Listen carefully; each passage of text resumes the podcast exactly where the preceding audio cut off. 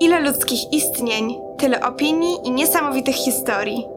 Do moich podcastów zapraszam bliższych i dalszych znajomych, aby podzielili się swoimi własnymi.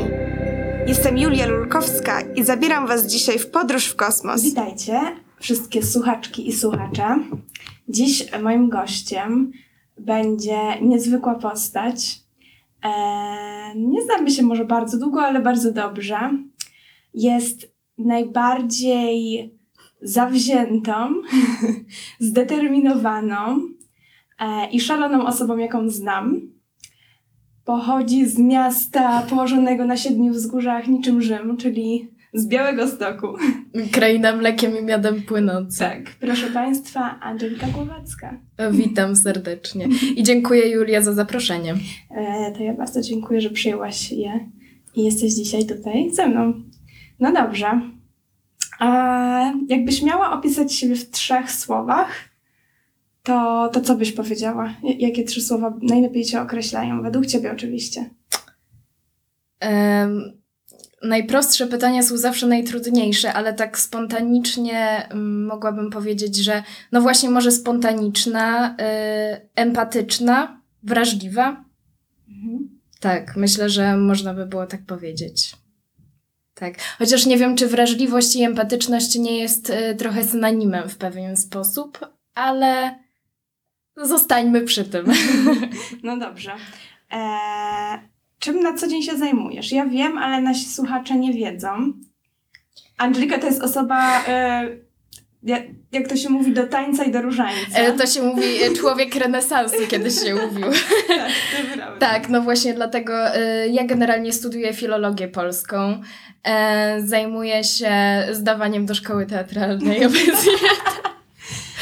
No i wieloma różnymi rzeczami. e, Właśnie e, wachlarz moich zainteresowań jest dosyć e, szeroki, powiedziałabym, e, bo lubię odkrywać nowe rzeczy. Tak naprawdę param się wieloma rzeczami, no nie wiem jak to nawet określić, bo e, nie Jak- wiem. Ja, powiedz mi, jak to jest pracować w teatrze, ale nie jako aktor, bo e, Angelika pracuje w teatrze już od ilu lat? Ja pracuję momencie? w teatrze od czterech lat jako bileterka. Chociaż y, jestem związana, bo to jest teatr w Białymstoku. Jestem z nim związana głównie, znaczy no w sumie już jakoś tak z 7 lat, może i nawet więcej, 10 chyba nawet. Ostatnio właśnie moi znajomi się śmiali, że będziemy robić dziesięciolecie mojej pracy w teatrze. e, wcześniej chodziłam na warsztaty teatralne. E, potem e, awansowałam e, do bycia bileterką. Jak to jest pracować w teatrze? Wiesz, no, mm, pod kątem właśnie obsługi widowni. Ciekawie. Ciekawie, ponieważ masz, masz bezpośredni kontakt z widzem. I y, wiesz, jak oni odbierają sztukę tak naprawdę jako pierwsza. E, bo oni wychodzą na przerwę, komentują, ty musisz cały czas być obecna na korytarzu i mimowolnie po prostu słucha się tych rozmów, czy mi się podoba, czy mi się nie podoba.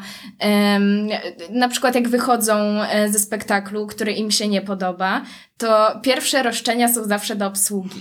Więc e, jakby no, jesteśmy tym pośrednikiem między, między tymi wyższymi szczeblami, e, stanowiskami e, w teatrze.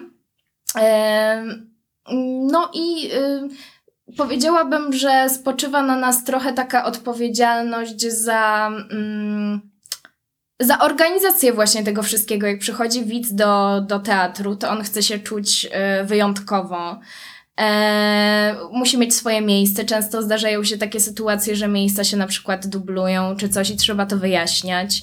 Em, musimy e, powiadomić inspicjenta o tym, czy już widownia jest gotowa, w sensie, że wszyscy siedzą na swoich miejscach i że można rozpoczynać spektakl.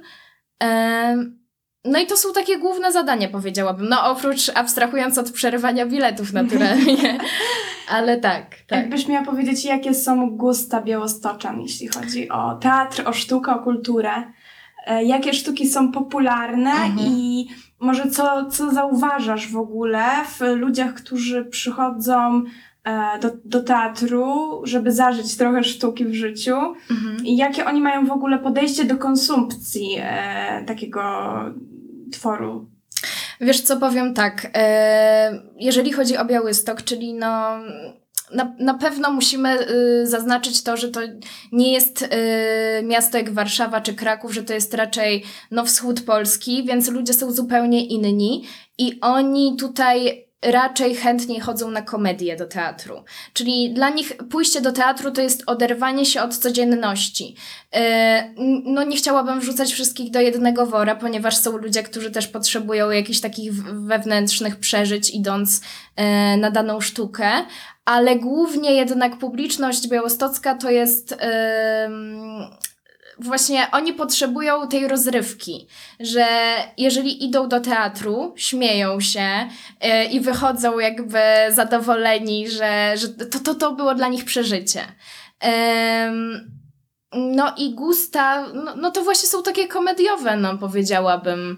E, naturalnie, no chodzą ludzie też na dramatyczne spektakle, ale największa sprzedaż jest biletów na, na, na takie, no właśnie, teraz hitem jest Kogut w Rosole, zapraszam. Tak. E, a powiedz mi, bo też z tego co wiem, z tego co mi wielokrotnie opowiadałaś, u Was bardzo często na spektakle przychodzą szkoły, młodzież i dzieci. I powiedz mi, wiadomo, że te sztuki zazwyczaj są lekkie dosyć. Mhm. I czy uważasz, że w momencie, w którym dzieci, które może jeszcze nie do końca rozumieją sztukę dramatyczną, nie wiem, czy to będzie Szekspir chociażby, e, no, no, no cokolwiek, ale sztuka, której nie do końca treść znają i są w stanie zrozumieć, to przyjście do teatru będzie dla nich, według ciebie oczywiście, Mhm.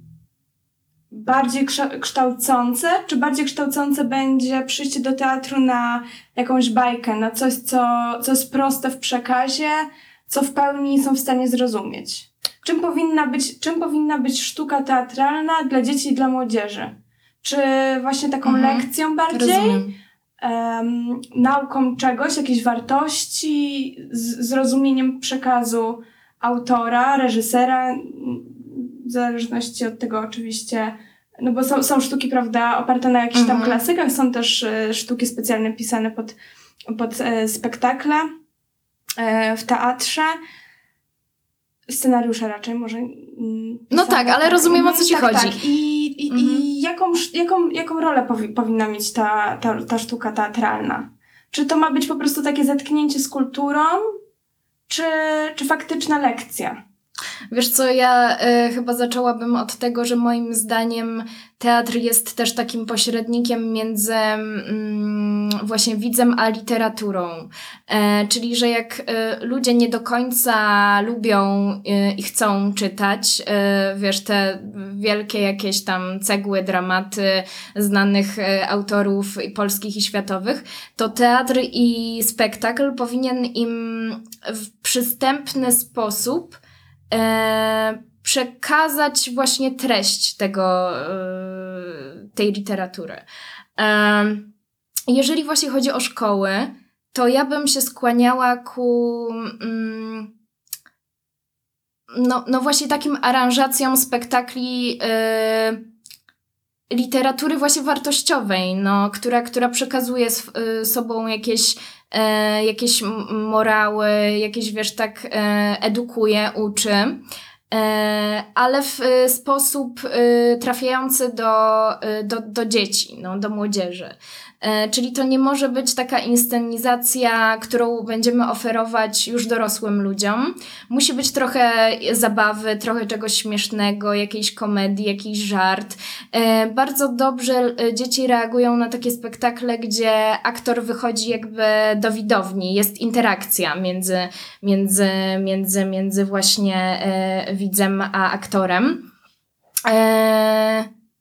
Czy właśnie, czy, czy aktor, czy aktor powinien nawiązywać interakcję z widownią, czy powinien być troszeczkę um, jak Mhm. obraz, który oglądamy, ale jednak go nie dotykamy?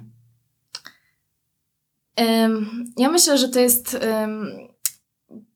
dosyć trudne pytanie, bo tutaj wchodzimy na jakieś już takie mm, bardzo filozoficzne kwestie, myślę, ponieważ e, z jednej strony ta interakcja e, z widownią, typu, jeżeli mówimy o spektaklach dziecięcych, to na przykład, że nie wiem, jest jakiś e, miś, który przychodzi do dziecka i się e, przytuli, no to to dziecko zawsze, moim zdaniem oczywiście, zapamięta bardziej ten spektakl i on będzie się czuł jako uczestnik, y, zapamięta na, na przyszłość, po prostu będzie się rozwijał e, dalej w takiej idei, że mm, ten e, teatr jest y, bardzo taki y, do, do niego wychodzi, y, prawda?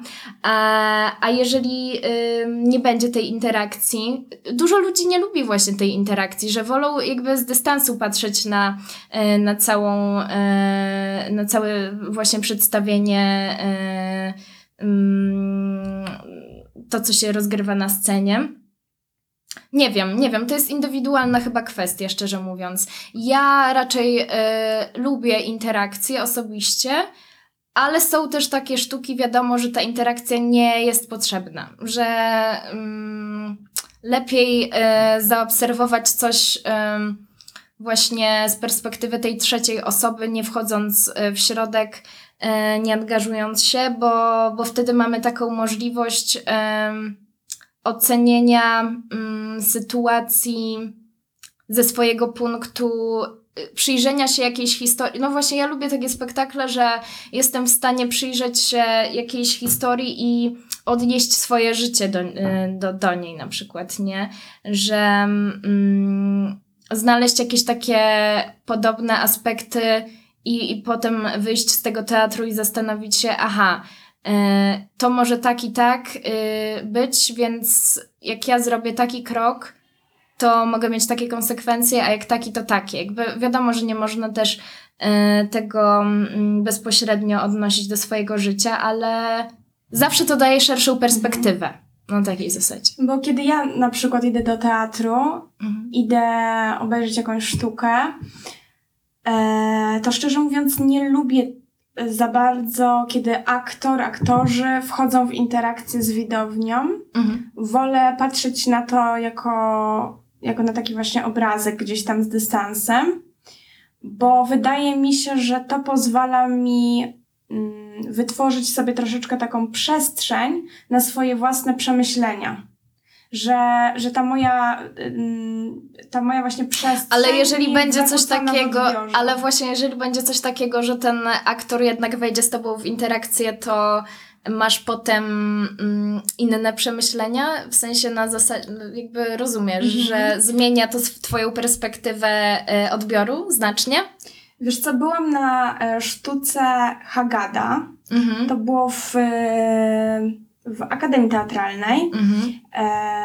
I tam w ogóle scenografia była ustawiona w taki sposób, że część widowni siedziała no, w, na klasycznej widowni, a Tak. część przy stole. Aha, I była częścią spektaklu.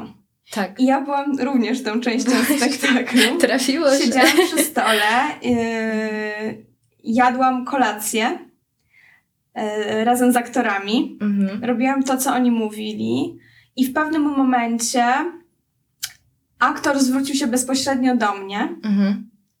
zadając mi pytania. I poczułaś się po I prostu skrępowana Byłam bardziej, bardzo tak? skrępowana i bardzo Mhm. poruszona tym. Wiesz, ja może trochę też... y, Mhm. Ale akurat w tym przypadku myślę, że to bardzo dobrze zagrało, Mhm. ale poczułam, jak idziesz do teatru, to troszeczkę nie jesteś przygotowana na, na jakiś atak, Mhm. na tak. to, że ktoś, że możesz sobie być Bo rozumiem, że ty wcześniej nie wiedziałaś. Nie wiedziałam, nie, nie, Że nie. to było zaskoczenie. Tak, i jest, jesteś przygotowana na to, że będziesz raczej takim Widzem, widzem, tak, że będziesz sobie słuchać Mhm. i oglądać, yy, Tak. i, ale nikt yy, nie będzie oczekiwał niczego od ciebie. Tak. I nagle z, zostałam prze, yy, postawiona w e, sytuacji, w której muszę coś odpowiedzieć. Być może moja odpowiedź będzie miała jakiś wpływ, Wpływ na to, na- jak mhm. sztuka dalej się potoczy. Mhm. A pytanie Czyli też, poczułaś po prostu ciężar, który na Tak. ciebie w pewien sposób spadł. Pytanie Mhm. też nie było łatwe, Aha. a, i poczułam się bardzo zakłopotana, bo też nie chciałam. Chciałam odpowiedzieć, ale nie Mhm. chciałam odpowiedzieć w zły sposób. Ale wiesz, że em, nie ma złych odpowiedzi tak naprawdę w takiej e, sytuacji. Może nie w trochę. takim, w jakim od, samo o, od siebie bym oczekiwała po prostu, że odpowiem. Bardziej o to mi chodzi. Mhm, mhm. Rozumiem, rozumiem, co masz na myśli. No tak jak powiedziałam, że dużo osób nie lubi tej interakcji, bo to jest na takiej zasadzie, jak idziesz do kina, to przecież obraz nie wychodzi, nie? I Mhm. masz ten komfort e, po prostu obserwacji. E, więc ten teatr wychodzący do widza, jakby no właśnie, że ten aktor schodzi z tej sceny, no jest różny. Wiesz, u nas w Białymstoku na przykład e, były takie spektakle mm, śpiewane bardziej, takie, no nie, nie, nie muzykale, ale bardziej takie, nie wiem, wodewile, coś takiego, nie? E, gdzie aktorki na przykład e, schodziły do publiczności i wyciągały e, do tańca na, na scenę. I za takie wyciągnięcie właśnie na scenę do tańca dostawali ci ludzie zaproszenie do teatru. Czyli jakby wiesz, oni przełamali się w pewien sposób, ale z drugiej strony też skorzystali na takiej, e, na tym przełamaniu, nie? Takim. Wydaje mi się, że taka sytuacja, którą opisałaś właśnie, e, ona robi z teatru trochę kabaret. Mogę się mylić, ale... Ale widzisz, ale to jest ch- chyba też na takiej zasadzie, że jest różny odbiorca, jest Mhm, różny widz. Oczywiście. I jeżeli ja na przykład idę do teatru, no to e, patrzę, e, jaki to jest gatunek sztuki, nie? E, jak jest komedia, ja w ogóle nie jestem fanką komedii, więc jeżeli to jest komedia, to w ogóle od razu dziękuję.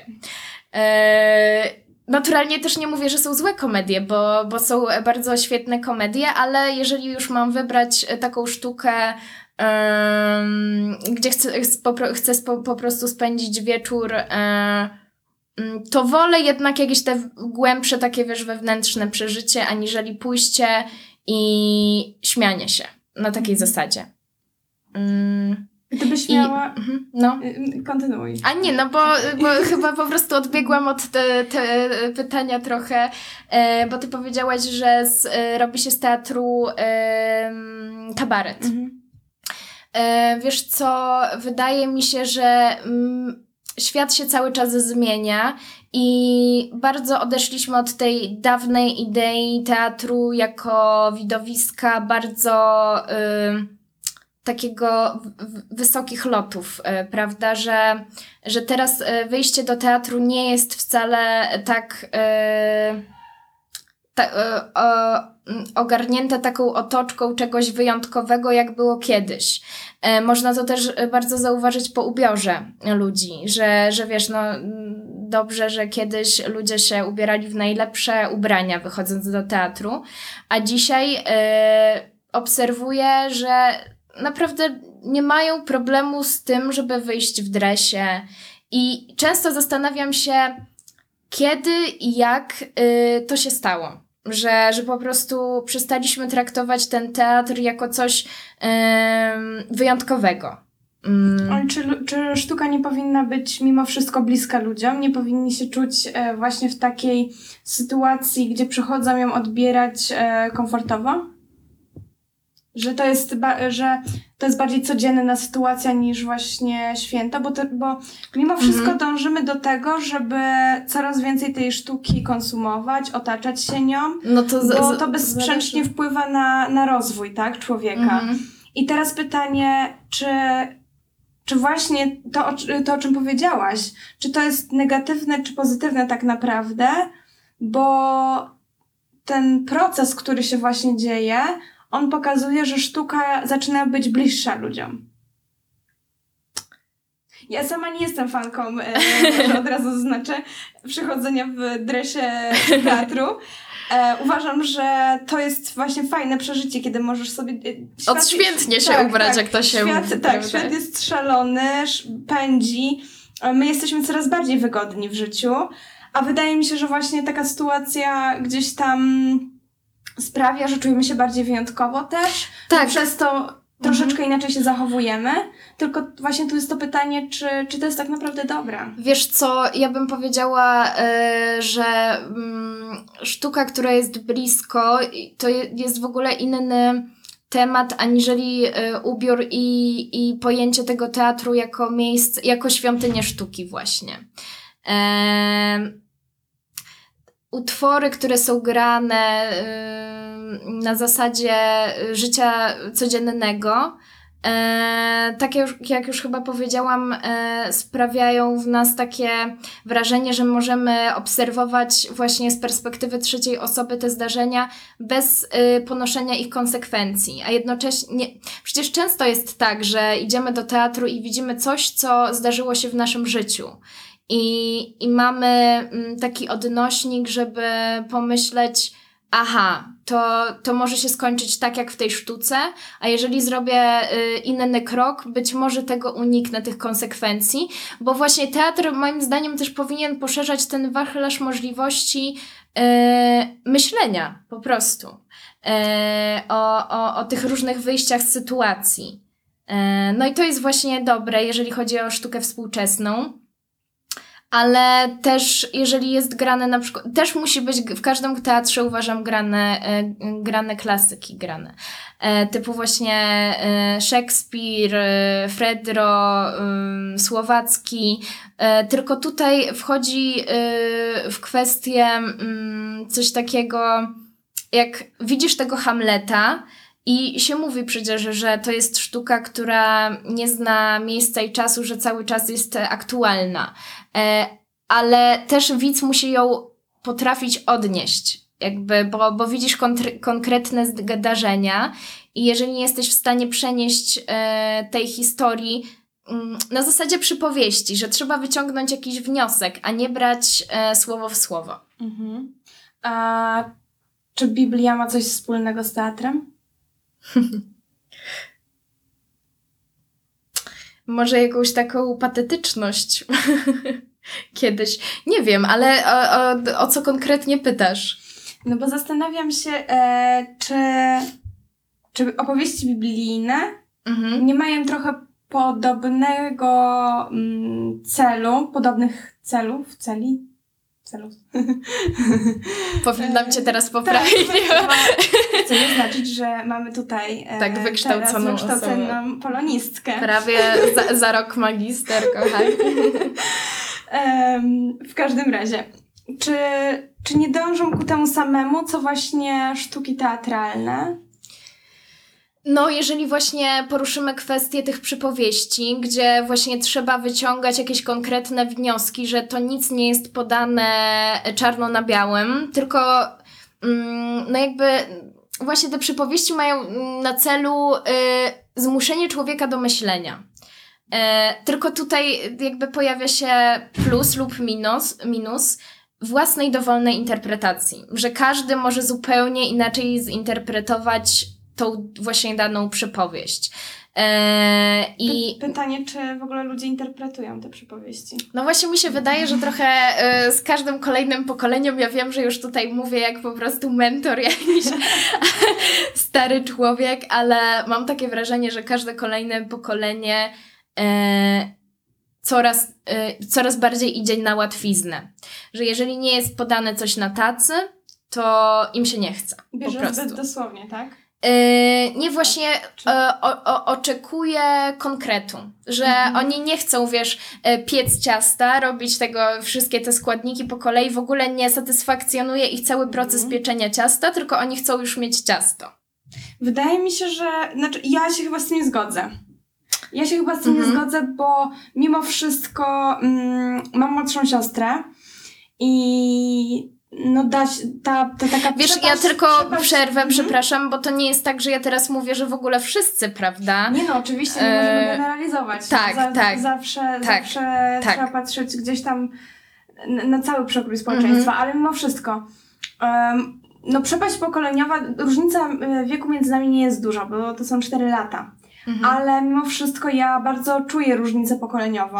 Mhm. To raz. Tak. I w wielu aspektach życia takiego codziennego ja zauważam gdzieś tam tą chęć, może takie, takie ciągoty ku wygodzie, tą mhm. chęć, żeby wszystko było prostsze mhm. i właśnie bardziej, e, bardziej dosadne, jasne, e, klarowne, ale z drugiej strony porównując do mojej siostry moją babcię, która, e, która jest osobą wierzącą.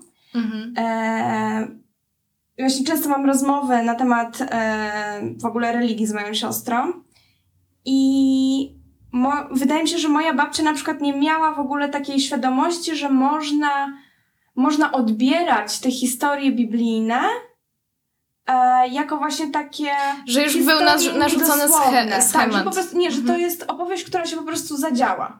Że Mhm. ona naprawdę się... Ale czyli ona, jak ona, była przypowieść o rzucaniu ziarna, to ona Tak. jakby interpretowała, że faktycznie to ziarno było rzucone. Mhm. A jednak widzę to mm, po mojej siostrze, że ona właśnie mówi, że kurczę, to chyba nie do końca tak było, nie? I zaczyna myśleć właśnie o, o Biblii jako o książce, jako No bo nie, ale to, to jest książka, tak, to no nie jest, ma ale co... jako opowieści Mhm. e, bardziej niż o jakimś reportażu.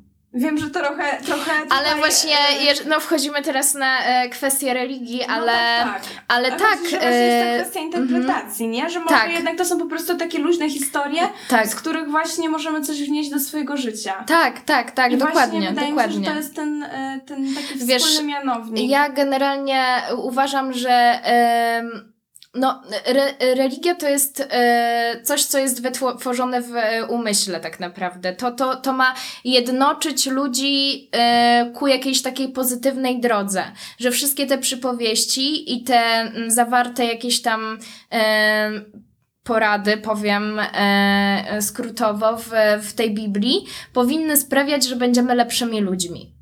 I, I to jest główny cel religii, moim zdaniem. To nie jest na takiej zasadzie, że jak sobie. Znaczy, ja mówię o swoim e, własnym, e, z własnej interpretacji, jakby z mojego punktu widzenia, że nie powinniśmy po prostu e, traktować religii jako jakiegoś mm, czegoś, e, co nas przymusza do robienia jakichś rzeczy, czy stawia w jakichś konkretnych em, kanonach, nie wiem, em, tylko po prostu na zasadzie e, czynienia dobra. Tylko też to właśnie to dobro jest też kwestią indywidualną. Kwestia nie definicji. Tak. Co uważamy za dobre, jaki mamy system Tak, wartości. właśnie, tak, tak, tak. Mm. Nie wiem, to jest, to jest bardzo temat rzeka, e, moim zdaniem, e, bo, bo mamy taką teraz, moim zdaniem, trochę, mm, e, jak to się mówi, że zde, zderzenie pokoleń, że jest to pokolenie właśnie naszych dziadków, którzy. no był ten okres właśnie, no większość, nie wiem, jak moja babcia na przykład przeżyła drugą wojnę światową i wiesz, i po tej e, wojnie był taki okres, że dlaczego, że dużo ludzi przestało po prostu wierzyć w tego Boga, bo dlaczego Bóg pozwolił na coś takiego, co się stało, na taką, takie zło. E, A ci, którzy zostali jakby w tej wierze, ona w pewien sposób też ich umacniała przez całą tą drogę, że pozwalała im, no ja mam takie wrażenie, prawda? E, iść e, dalej, e, pokonywać swoje słabości, e, bo, bo coś gdzieś tam jest, co czuwa nad tobą i znaczy no tutaj Bóg na przykład, prawda, no ale to już też każdy indywidualnie interpretuje w każdej swojej tam i, y, religii. E, I, i to, ta wiara, przecież mówi się, że wiara przenosi górę. I ja naprawdę w to wierzę, że, e, że mając jakąś taką wiarę w coś, możemy mm, bardzo wiele zdziałać. Wiara, nadzieja y, pcha nas do przodu. A czy da się w nic nie wierzyć? Nie, myślę, że nie. Bo wiara w nic to też jest wiara. Mhm. Znaczy, wiesz, Tak, ja- rozumiem. mój pogląd. Mhm.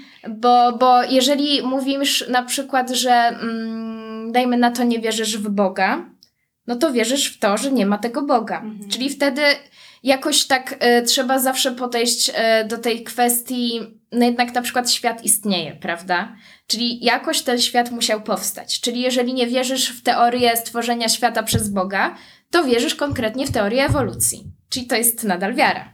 Mhm. No, tak uważam. Zgadzam się. A wracając jeszcze do teatru, e, gdybyś miała wymienić jakąś sztukę, która zrobiła na tobie największe wrażenie, wpłynęła na ciebie najbardziej, najwięcej ci dała, to to co to by była za sztuka? E, To jest dosyć trudne pytanie, bo szczerze powiem, że zazwyczaj wybieram takie sztuki, które. Mm, z której każda coś, coś mi tam daje. Ale pamiętam, byłyśmy razem kiedyś, e, no już chyba z trzy lata temu jakoś, w Teatrze Polonia na sztuce Piękny Nieczuły. E, I to była taka sztuka, że od samego początku do samego końca e, łzy mi po prostu się lały, e, ciekły ciurkiem, jak to się mówi. Em, I to była, dla, dla osób, które nie wiedzą, e, powiem, że, że to była sztuka a, napisana dla Edith Piaf e, o jej jakimś tam momencie z jej życia, e, gdzie ona była e, platonicznie zakochana e, w mężczyźnie, który w ogóle jej nie doceniał, a ona była w stanie zrobić wszystko, e, żeby on ją zauważył i poświęcił jej chociaż chwilę. I, i to było tak zaaranżowane, że na scenie przez cały em, czas e, grania mm, sztuki jest ten męż, mężczyzna, ale on w ogóle się nie odzywa. Że jest ta kobieta, która prowadzi monolog, prosi go, błaga, spójrz na mnie, zauważ mnie, doceń mnie. Mm, a on nic się nie odzywa, tylko po prostu ironicznie spogląda w jej stronę. E, ja myślę, że to też interpretacja sztuki bardzo dużo zależy od Twoich indywidualnych przeżyć e, w życiu. Em, No i nie ukrywam, że jakoś tam gdzieś tam mogę tam odnieść do jakiegoś tam swojego momentu e, mm, właśnie życia. E, I to, to właśnie to jest ta sztuka, która mi dała e, perspektywę patrzenia z boku na trochę swój własny, e, no, mm, kiedyś tam e, przeżywany dramat. Mhm. Ale To powiem ci jeszcze, nie wiem, czy pamiętasz, że e, e, obie zwróciłyśmy na to uwagę, że byli ludzie, którzy się śmiali na przykład. Tak, tak. To No. było dla mnie na przykład Tak. bardzo szokujące. Tak, tak, Bo ja siedziałam, byłam absolutnie wbita Tak. w fotel tak. i tylko, mm, tylko w, swojej głowie miałam taką myśl, żeby po prostu nie wybuchnąć płaczem. Tak, tak, żeby nie wydawać dokładnie. żadnego dźwięku, bo to może coś zepsuć. I, I siedziałam po prostu wciśnięta w fotel i leciały mi łzy. A Byłam pod ogromnym wrażeniem. A obok mnie siedzieli ludzie, Którzy którzy, się śmiali. śmiali. I, I wiesz, to też jest niesamowite, ale powiem ci, tak że- interpretować te, te ale te właśnie pow, powiem ci, że, że może nie tyle chodzi że o interpretację, ale niektórzy ludzie y, reagują śmiechem na stres. Że y, są, y, nie są w stanie dopuścić do siebie tych, y, tego, że oni na przykład, że jest ten mężczyzna, wiesz, lat 50 kilka, e, on przyszedł z żoną i on nie będzie płakał. I Mhm. on, ale, ale mimo wszystko jakieś procesy wewnątrz niego zachodzą. I, I to też może się jakoś, wiesz, e, uzewnętrzniać przez śmiech. Mhm. E, Jeżeli tak jest, mm, no to, to i tak jest jakieś katarzis, moim zdaniem. No ale właśnie jeszcze teraz tak wracając e, e, do, do tych przeżyć przez sztukę, czy nie uważasz, że to jest właśnie mm, to, co powinna dawać nam sztuka? Że, że właśnie takie uwolnienie się z emocji jakichś wewnętrznych. Zgodzę się z tym. Zgodzę się z tym. E, myślę, że to też nie jest łatwe, żeby znaleźć taką sztukę, która będzie, do nas, e, będzie nas tak dogłębnie poruszać. Mhm, To prawda. Ja sama konsumuję dosyć dużo ym, sztuki szeroko pojętej. Ym, I myślę, że 80% tego, co ja przyjmuję, Mhm. nie robi na mnie większego wrażenia. Myślę, że w ogóle mm, konsumpcja sztuki jest trochę poszukiwaniem tego, co może uderzyć w Twoje czułe struny. Mhm. Bo oczywiście mogę powiedzieć o jakimś obrazie, że jest, że jest piękny, jest dziełem sztuki. Jest namalowany niesamowitą techniką. Ale to nie oznacza, że poruszy mnie dosyć jakoś głęboko. No tak, tak, tak. Nie oznacza to, że wpłynie na moje życie. Może być po prostu przyjemny dla oka. Tak. Może być mistrzowski właśnie technicznie, warsztatowo Mhm. ale nie musi być właśnie tym czynnikiem, który coś zmieni w moim życiu. Mhm. I teraz to też jest pytanie o w ogóle o rolę sztuki. Czy sztuka powinna, jakby wiadomo, że celem sztuki jest gdzieś tam poruszanie, tak, Mhm. em, ludzi, ale czy otaczanie się sztuką tylko po to, żeby się nią otaczać ma sens? Bo wydaje mi się, że gdzieś tam... Sztuka dla sztuki. Tak, z estetycznego punktu widzenia oczywiście to jest, to jest bardzo przyjemne, ale mm, czy to ma sens? Czy taki, czy taki powinien być, albo czy, jest, czy taki jest cel sztuki? Znowu bardzo filozoficzna e, kwestia. Em, Wiesz co, no kurczę, bo ludzie e, w ogóle nie otaczają się sztuką, a żyją i funkcjonują i są szczęśliwi. Mm, No i właśnie widzisz, to jest, to jest ta bliskość sztuki, o której wcześniej rozmawiałyśmy. mhm. Że czy, czy, czy właśnie to nie jest lepsze, kiedy ta sztuka przenika ludzkie życie, kiedy, kiedy ludzie mogą troszeczkę być bliżej niej. Że ta sztuka jednak przychodzi do ludzi. Że oni mogą się czuć swobodniej w jej otoczeniu. Ale e, nie do końca chyba rozumiem, co masz na myśli, że nadal jakby chodzi o te spektakle, które e, Na- są nawiązuje- codziennością, czy że... Nawiązuje właśnie do, do, do tego sławetnego dresu, o którym powiedziałyśmy i, i tej jakby całej koncepcji, tak, tej bliskości em, i sprawienia, że, że sztuka jest taka bardziej codzienna. Wy, mhm. Em, być może, być może. Ja e, zawsze miałam takie trochę może idealistyczne, może jakieś, wiesz, wyimaginowane, mm, lekko mm, pojęcie na artystę, no w szerokim zakresie, czy to malarza, czy to aktora, czy to e, muzyka, e, jako lekarza duszy. Em, że, że ten artysta spalając się daje coś właśnie z siebie temu drugiemu człowiekowi, który nie jest artystą, bo nie wszyscy są artystami, wiadomo. I A co to znaczy być artystą dla ciebie? właśnie, najtrudniejsze pytania, e, najłatwiejsze pytania są najtrudniejsze. E, być artystą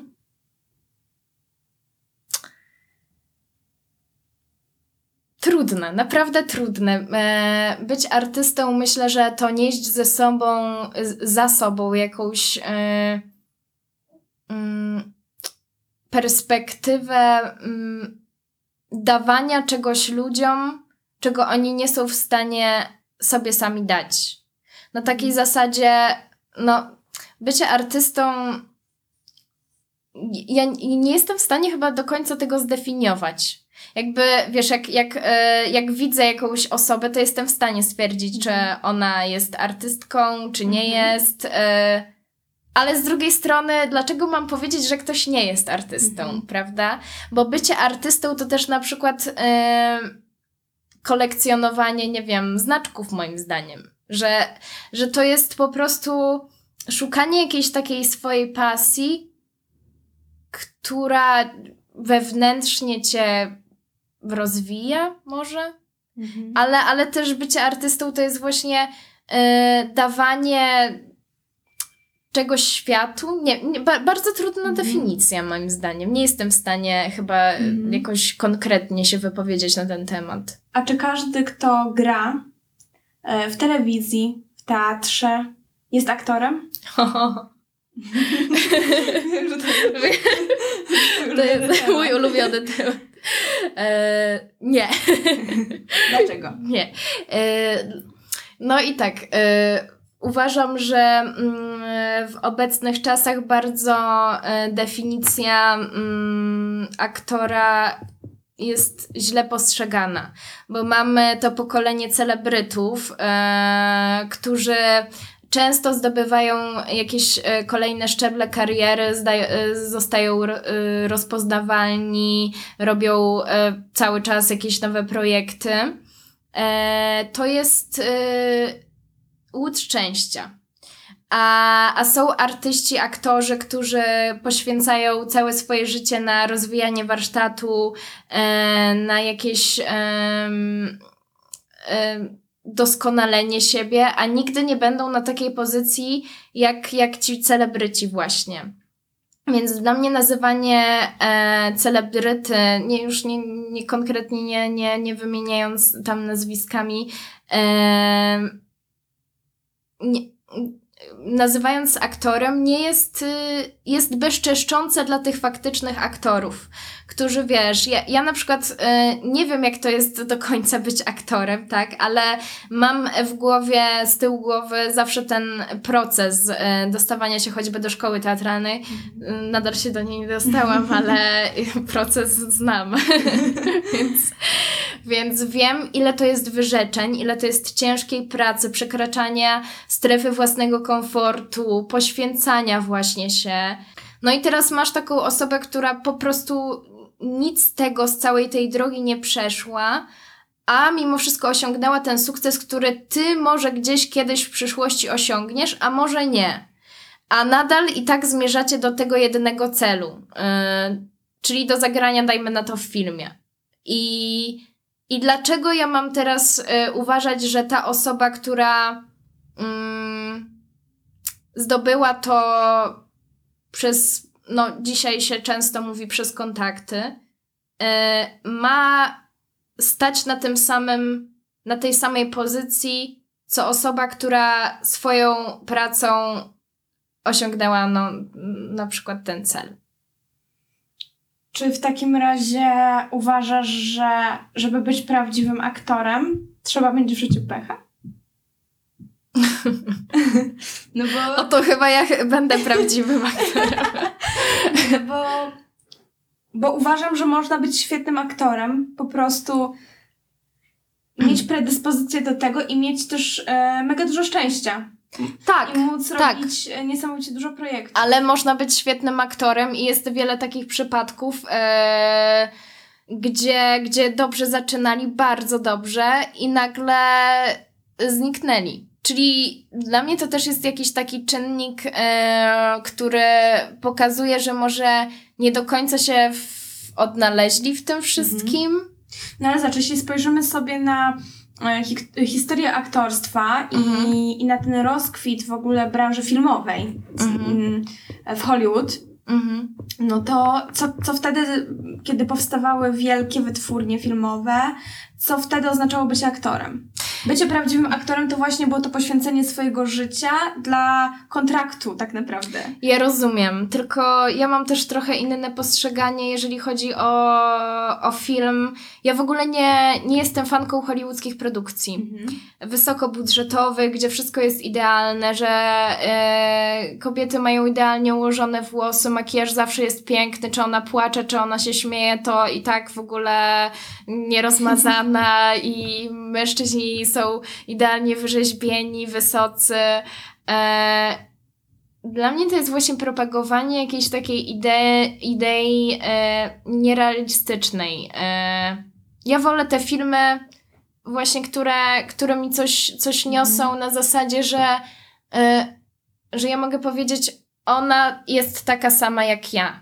I na przykład jakby, że nie potrzebuję do kogoś wzdychać i cały czas się zastanawiać, dlaczego ja nie jestem taka piękna, bo ta osoba też nie jest taka piękna na przykład. E, bo to jest w ogóle zrobienie jej pięknej. Ja już mówię o tym anturażu, prawda? Mhm. Nie, nie, nie, nie na takiej zasadzie, że ja komuś odbieram tam piękno czy coś. E, na takiej zasadzie, że ludzie czują się źle że te filmy wcale nie, nie sprawiają, e, nie wzbogacają ich wewnętrznie, bo ja też mam taki pogląd generalnie, że mm, każdy obejrzany w życiu film, każda przeczytana książka, przeczytany wiersz, obejrzany obraz, gdzieś tam w środku się w nas odkłada. I mimo, że często jest tak, że my na przykład nie pamiętamy książki, którą przeczytaliśmy, to i tak ona gdzieś tam w środku w nas y, się układa. Y, promieniuje na, na, na nasze jakieś tam też zachowania, bo dużo jest takich książek, które. Y, już weszłam na książki zamiast na, skończyć tutaj o, o, o teatrze, ale generalnie też postrzegam książki jako właśnie sztukę i, i, i, i też jakieś takie właśnie yy, uwolnienie się które zmieniają naszą perspektywę patrzenia. No, nie wiem, czy się już nie powtarzam, ale to mm, dla mnie jest na przykład bardzo ważne, żeby e, dostrzec coś, em, coś, co, e, co my nie zawsze jesteśmy w stanie, bo na przykład dany autor jest starszy od nas, więcej doświadczył, więcej wie i ja mogę trochę skraść mu tego doświadczenia przez przeczytanie e, jego książki na przykład. Bo, bo, e, bo, bo, bo też tak czasami mi się wydaje, że pisanie książki przez danego autora, oczywiście też nie mówię o jakichś takich pozycjach no nie wnoszących za dużo, prawda? No ale z drugiej strony też nie jestem osobą, która powinna mówić, czy dana książka jest dobra, czy zła. Mm. E, to, to napisanie tej książki przez tego autora to jest takie wylanie siebie na ten papier.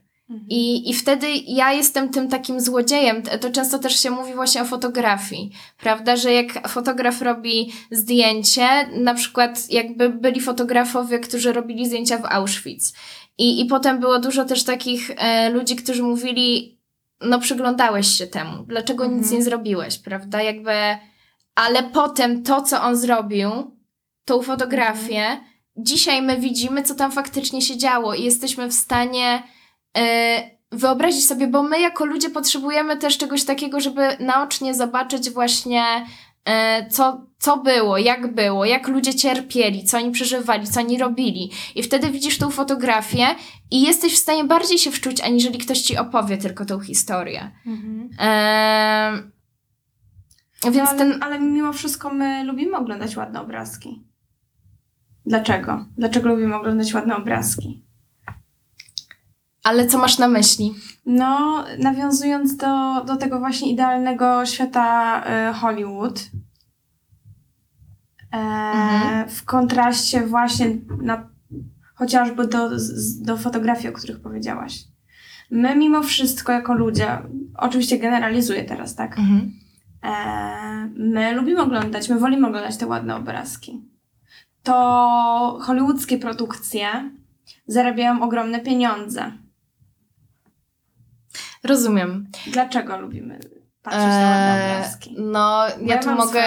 Okej, ja mogę się wypowiedzieć e, mm, tak ogólnie, ponieważ no ja, na, tak jak już powiedziałam, no nie, nie przepadam do końca za tym, bo ja czuję z tyłu jakąś taką obłudę, prawda, jakby Mhm. tego idealnego życia. Ale mogę powiedzieć, że e, mm, dążymy w pewien sposób też do jakiegoś ideału, który sobie wyznaczamy i i może to jest na takiej zasadzie, że mm, patrzenie na to idealne życie też wzbudza czas, czasami w nas y, jakąś taką chęć do, nie wiem, zarabiania pieniędzy, żeby, żeby osiągnąć ten sukces, którym jest idealne życie. Mhm. No mnie się właśnie wydaje, że, że my bardzo pragniemy idealnego życia, tylko tak naprawdę też nie rozumiemy Ale właśnie co to tego, jest że, nie, ideał? że idealne życie nie istnieje. Właśnie. Bo, bo, bo co jest idealne? Ale zobacz, że my często nie, y, nie, nie, nie, nie rozumiemy tego, że to tak naprawdę porażki nas najwięcej Mhm. uczą. I że do, do, dążenie do tego ideału, jakby jak masz swój jakiś ideał i dążysz do niego, to jest okej. Mhm. Tylko, że musisz doceniać tą drogę. Mhm. Ja na przykład e, e, długo musiałam się tego nauczyć, że każde doświadczenie, no typu jakby już tu teraz przytoczę e, zdawanie właśnie do tej szkoły teatralnej, cały ten proces, wszystko to, co ja tam pracowałam przez 7 dni w tygodniu, to jest tak naprawdę czasami bardziej istotne niż, e, niż dojście do, już do, do dostania się na przykład. Mhm. Znaczy, no też nie umniejszając oczywiście, ale to już kolejny etap jakiegoś, e, jakiegoś mojego rozwoju. Ale cała ta ścieżka ludzi, e, których poznałam po drodze, którzy mi bardzo, bardzo wiele zawdzięczam naprawdę ludziom, e, którzy mi jakoś tam uzmysłowili ideę tego zawodu i każdy ze swojej strony, już mówię o, o osobach pracujących, prawda, e, wiele lat, e, każdy swojej strony ma jakiś bagaż doświadczeń i, i naprawdę właśnie powinniśmy docenić to, to, to, tą całą drogę, którą idziemy, a nie ślepe dążenie do tego ideału, którym być może, jak go osiągniemy, wcale się nie, nie będzie ideałem. Mhm. Wydaje mi się, że mm, mamy też troszeczkę jako ludzie w ogóle problem z prawdą i z kłamstwem, Mhm. bo właśnie życie takimi ideał, ideałami to jest troszeczkę życie niejako obłudą trochę, bo, bo właśnie tego idealnego życia nie ma. I ja chciałam powiedzieć o sztuce, mm, która na mnie w moim życiu wywarła największe Mhm. wrażenie. A tak, tak. E, mm, jej tytuł to W mrocznym, mrocznym domu. E, to jest sztuka, która chyba była, już chyba nie jest wystawiana e, w Teatrze Narodowym. E, sztuka ta trwała chyba dwie i pół godziny, bez przerwy. Co na początku, ja w ogóle idąc na tę sztukę, szczerze mówiąc, nie do końca wiedziałam, na co się Mhm. pisze, bo to była bardzo spontaniczna decyzja. Szłam z grupą znajomych ze studiów e, i nawet nie znałam tytułu sztuki, na którą idę. Więc taka też dla mnie dosyć niecodzienna sytuacja, jeśli mam być szczera. I trochę mnie dziwiło to, że no jednak dwie i pół godziny bez przerwy, no, no ale okej, jakby nie, nie jest to tak dla mnie duży problem. No ale... ale, O, ja kiedyś byłam 6 godzin było- na spektaklu, więc to była... Z przerwami. Da. Dobra. E, no i, i trochę mnie też dziwiło. I na początku to było na, na dosyć małej scenie. Mhm. Widownia no, była, była niewielka, więc e, wytworzyła się taka dosyć intymna atmosfera. I na początku ta sztuka jakoś tak strasznie mi się dłużyła. Tak czekałam cały czas na to, aż, aż będzie ten taki moment kulminacyjny, aż coś się zadzieje, nie? E, czekałam na jakieś spektakularne emocje, na akcję trochę. I nagle się okazało, że ta sztuka się skończyła w pewnym momencie, nie wiedziałam kiedy. E, i, I wszyscy, cała widownia siedzi, jest cisza, nikt nic nie mówi, nikt nie bije braw.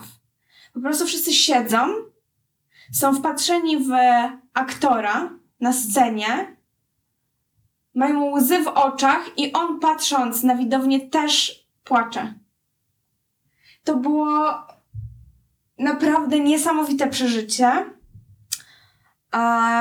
Bo kiedy oglądało się tę sztukę, trochę nie bardzo było wiadomo, o czym ona jest.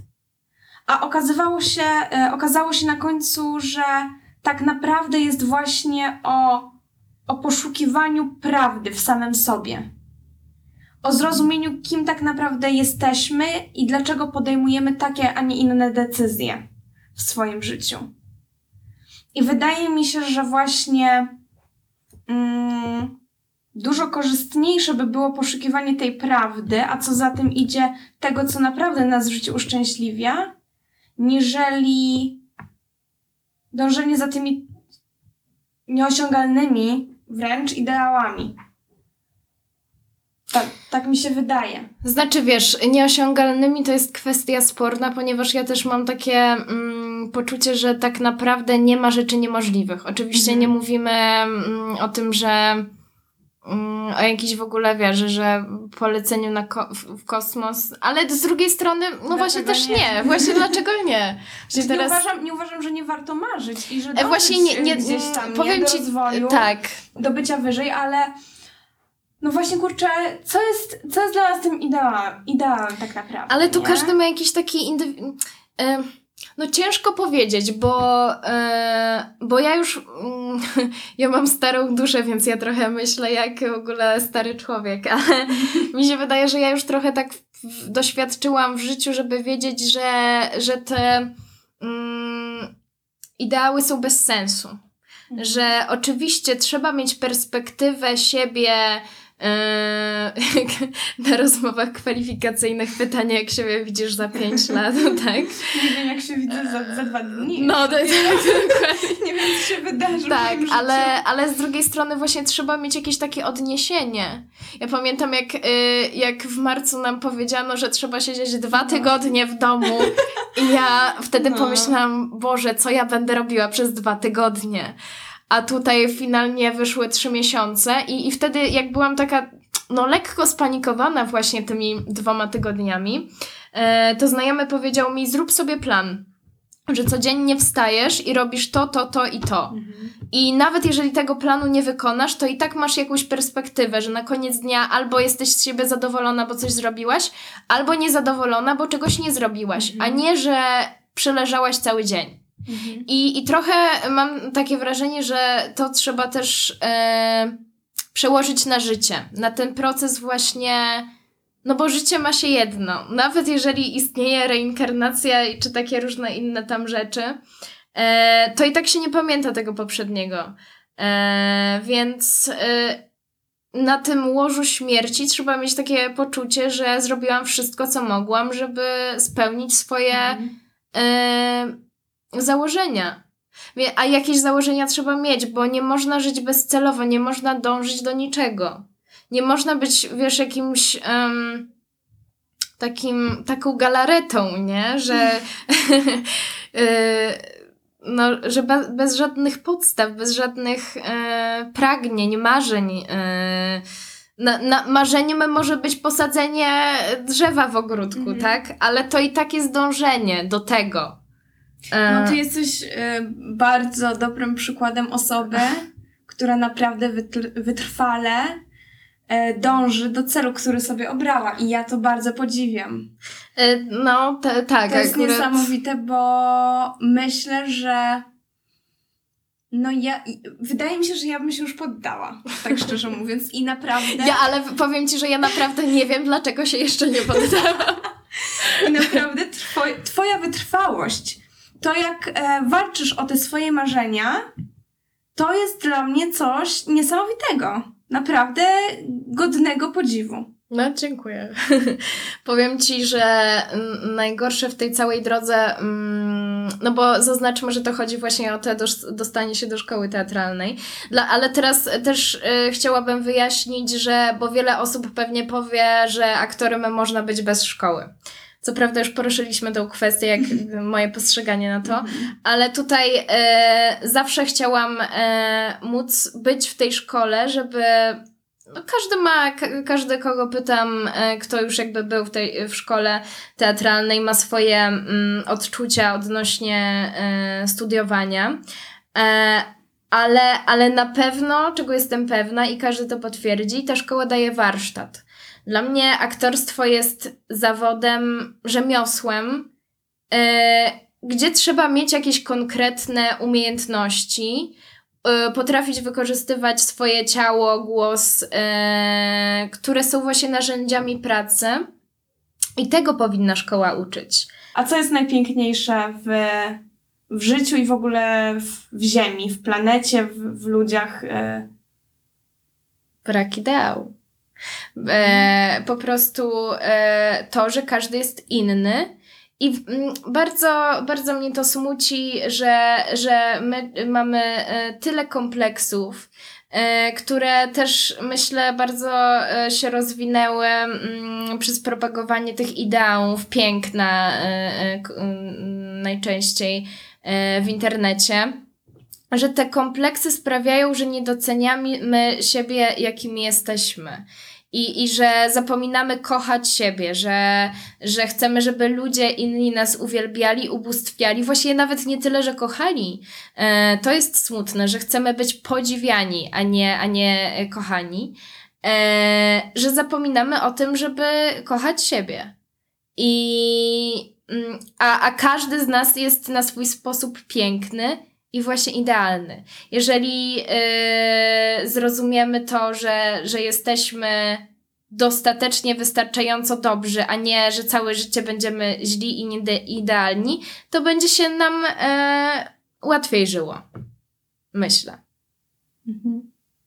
no to w takim razie ja Ci życzę, żebyś zawsze miała dużo tej miłości do samej siebie. I Bardzo żeby, dziękuję. Żeby ludzie dookoła Ciebie też ją wobec samych siebie mieli. E, I życzymy tego też chyba wszystkim, Wszystkim. słuchaczom, którzy, Tak, którzy, kochajcie tak, siebie i innych. którzy są z nami. I teraz. czyńcie dobro. I pokój na świecie. Zrobiło nam się z tego wyboru miejsce. To takim pozytywnym, optymistycznym akcentem. Tak, dziękuję Ci bardzo, Angeliko, że, Dziękuję, że byłaś Julia. moim gościem. E, I mamy nadzieję, że spodobał Wam się dzisiejszy podcast, nasza dzisiejsza rozmowa i że będziecie oczekiwać na następną. Bo będzie, będzie jeszcze wiele różnych ciekawych osób tutaj, e, ciekawszych niż ja. sekretów. No, Nie żartuję, tak naprawdę nie będzie nikogo ciekawszego. Daniel. najważniejsze, żeby każdy znalazł e, Coś w dla tych siebie. rozmowach tak, coś dla siebie. Dziękujemy Wam bardzo, dziękuję jeszcze raz Angelice i do usłyszenia. Pa.